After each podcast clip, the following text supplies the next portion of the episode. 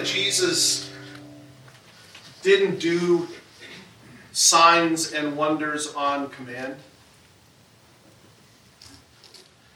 Jesus did signs and wonders and healings and ministries like that in response to need, not to kind of try to convince people or prove himself again.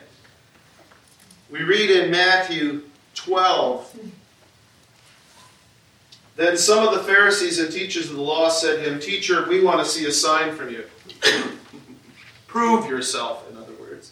"He answered, 'A wicked and adulterous generation asks for a sign, but none will be given it except the sign of the prophet Jonah.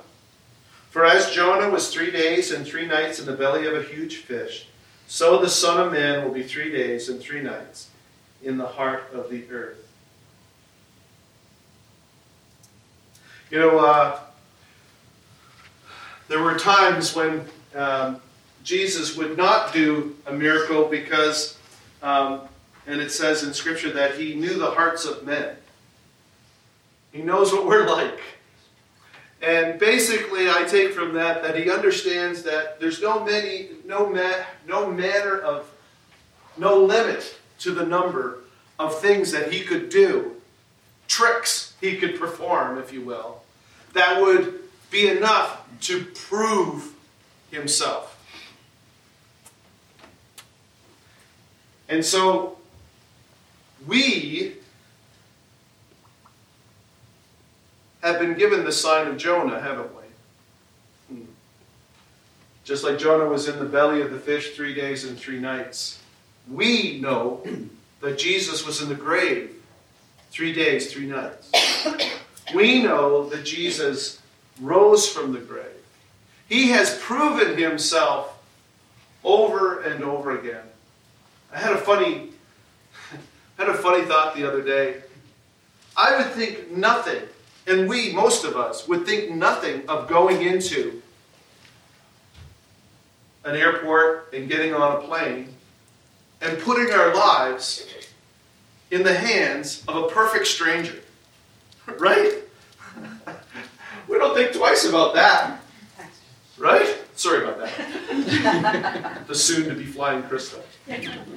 No, but we don't we don't think twice about that. But but Jesus, who has proven, not just through the fact that he would die for us, but that he would rise for us, that proof positive that he accomplished what he set out to do, we are reluctant to trust him. And that tells me that the problem's with us, right? We're the problem. And it's a problem, it's, it's about trust and trusting God. And so he calls us to trust him. He has proven himself over and over again.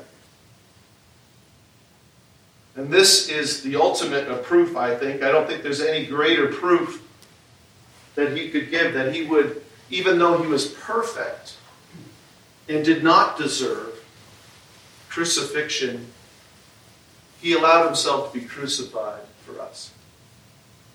That's an incredible proof to me of his great love. But his resurrection is sort of like the cherry on top. It's like, see, I not only love you that much, I'm also capable of accomplishing what I came to do. And that was to free us from our sins, our lack of trust, and build a relationship with a holy God. And so, uh, God has proven himself. Let's remember that as we participate in taking the emblems today.